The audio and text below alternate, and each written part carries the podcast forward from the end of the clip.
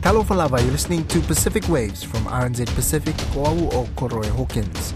Coming up, different perspectives, different experiences of working with Chinese officials, Chinese contractors.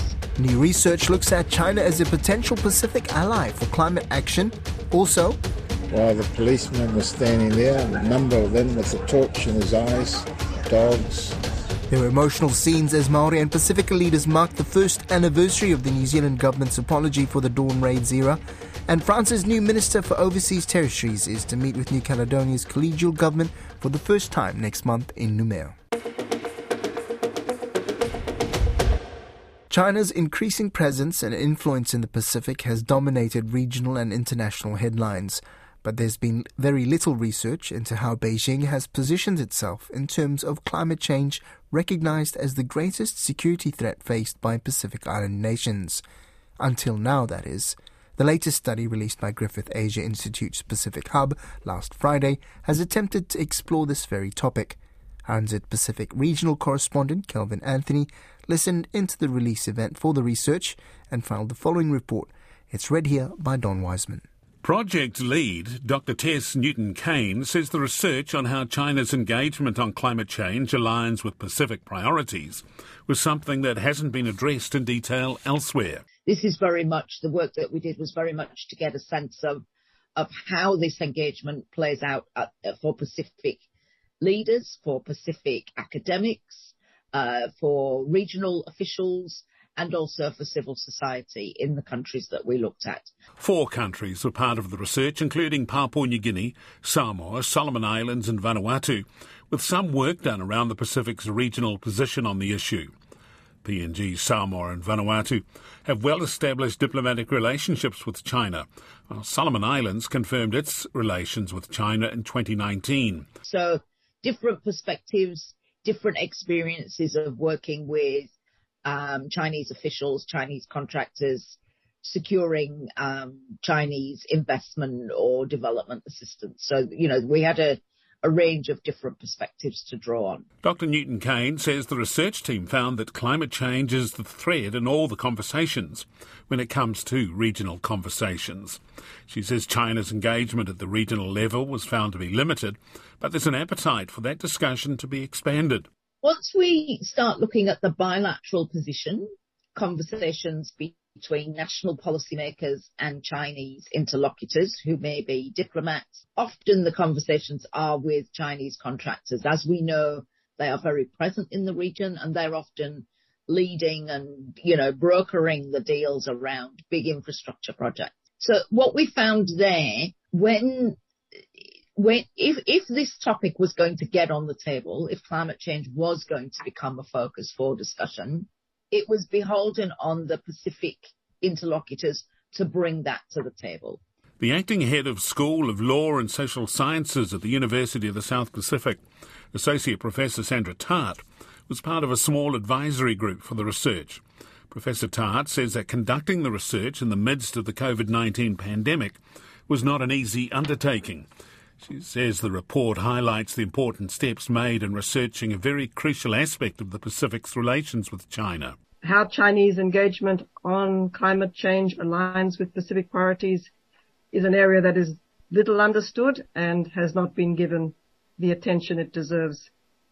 And it is one, I think, that will hopefully be prioritized in the future. China is the world's largest carbon emissions emitter Professor Tarte says its efforts to reduce its emissions is of crucial importance to the Pacific and the world. Being able to coordinate and work with China at the global level, um, at COP conferences, for example, is recognized as a key diplomatic priority for the region, by some Pacific leaders at least. Therefore, understanding where the Pacific can find points of influence and synergies with China on climate diplomacy is something that requires further study. She says at the regional level, China is a major development partner for many Pacific Island states. But researchers found that it's not seen as a major source of climate financing. But that can change. And as this report outlines, um, in part it's a question of the Pacific governments prioritizing this in their relations and dialogues with China. Professor Tarte says the report also points out China has not been considered or thought of much by Pacific actors as a climate ally. While more interviews on the ground may reveal a broader range of views, what this report turns a spotlight on is the potential that exists for China to become that ally despite the challenges and hurdles. She says despite the tensions between the US and China, addressing climate change is an area that they can and need to cooperate on. The first anniversary celebration of the New Zealand government's apology for the Dawn raids was an emotional affair at the Orakei Marae complex in Auckland on Saturday. Prime Minister Jacinda Ardern made the official apology on the 1st of August last year. More than 200 guests, predominantly Pacifica, attended the event hosted by Ngati Whatua Orakei. Speeches were delivered by community leaders, including the Minister for Pacific Peoples, Aupito William Sio, and Defence Minister Peeni Henare. RNZ Pacific reporter Finau Fonua was there and found this report. It was called a celebration, but the hushed emotional atmosphere of the ceremony felt more like an Anzac Day commemoration event. It's been more than four decades since the events of the Dawn raids in the 1970s, and the trauma still lives for many in the older generation who, as children, saw their homes raided by police. Despite the majority of overstayers being European or American, it was the Pacific community that bore the police surveillance. Aupito William Sio was one of them. He says he still remembers as a 12 year old the moment police raided his home. I saw my dad standing at the doorway with my mum clutching his his uh, arm and while the policeman was standing there, a number of them with a torch in his eyes, dogs, um, and basically demanding to see passports, demanding to know who was in the house.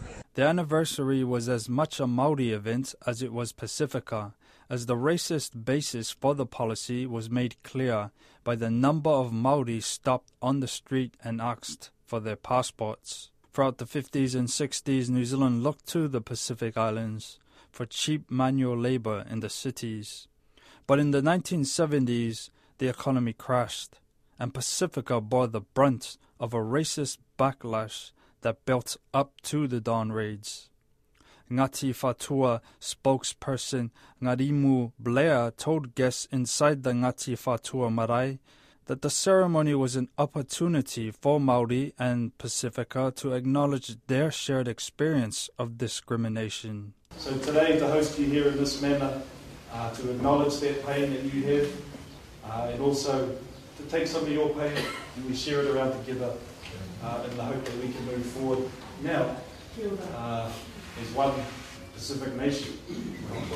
I can't recall any hui like this where we have had uh, uh, the welcome to our Pacific peoples. The Dawn Raids apology celebrations ended with the Tuli Takes Flight Scholarship Award ceremony, with scholarships given to over a dozen young Pacifica from high schools and tertiary institutions from around the country. Michael Taylor, an engineering student from the University of Canterbury, said the awards ceremony was a celebration of the future as much as it was an acknowledgement of the past. It represents how we should learn from our past, but also how we should be optimistic about our future. My, though, I, am pursuing a career in science and, te- um, science and technology.